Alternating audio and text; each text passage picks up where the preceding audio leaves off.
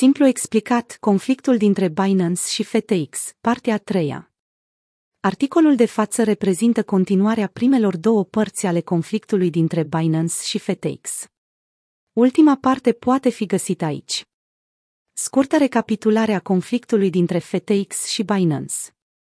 Alameda Research, brațul de tranzacționare al FTX, deținea 16,6 miliarde de dolari în active la începutul lunii iulie 2022. Din suma totală, 5,8 miliarde de dolari au fost ținuți în FTT, moneda exchange-ului FTX. Acest lucru a fost semnalat și de articolul publicat de Coindesk. Odată ce prețul monedei FTT și-a început colapsul, acesta a tras după el și celelalte două entități principale, FTX și Alameda. Așa cum Binance Coin este moneda exchange-ului Binance, folosită pentru a plăti taxe de tranzacționare și pentru a beneficia de reduceri și avantaje, la fel putem considera și FTT ca fiind moneda FTX, mai puțin faptul că aceasta din urmă nu are funcția de smart contracts. Revenind, Faptul că FTT a constituit o poziție atât de largă pentru cele două entități a devenit o problemă majoră din două motive. A legat într-un mod inextricabil Alameda, brațul de tranzacționare, de FTX. Acest lucru însemna că dacă FTX suferea daune financiare sau pur și simplu pica, FTT pica odată cu acesta iar Alameda ajungea să dețină în mod majoritar o monedă pe cale să se evaporeze. Alameda folosea FTT pentru a declara colateralul împotriva pasivelor pe care le deținea. Asta însemna că dacă prețul FTT cădea, Alameda nu mai putea să-și plătească datoriile.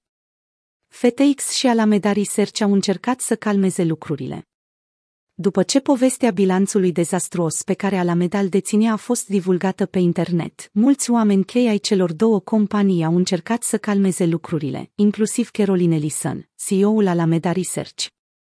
Aceasta a declarat într-un mesaj postat pe Twitter că informația care circula pe internet nu prezenta în totalitate peisajul complet și detaliile acestuia. Ea încerca să sugereze că FTT nu este chiar atât de crucial în toată povestea. Datele, în schimb, spuneau altceva. În 8 noiembrie, prețul monedei Solana a fost primul care a suferit scăderi majore. Se știa că FTX este una dintre entitățile cu cea mai mare cantitate de sol deținută, așa că această scădere a dat de bănuit. Exchange-ul vindea alte monede deținute pentru a păstra prețul FTT peste 22 de dolari. Deoarece FTX și Alameda au început să vândă alte monede pentru a susține cursul FTT, în scurt timp le-a fost clar tuturor din piață că FTT însemna, de fapt, foarte mult pentru cele două firme.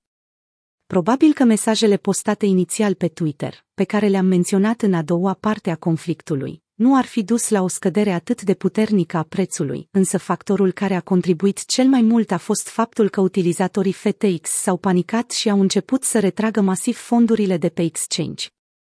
Asta a condus la un bilanț tot mai mic deținut de FTX, până acesta s-a colapsat complet.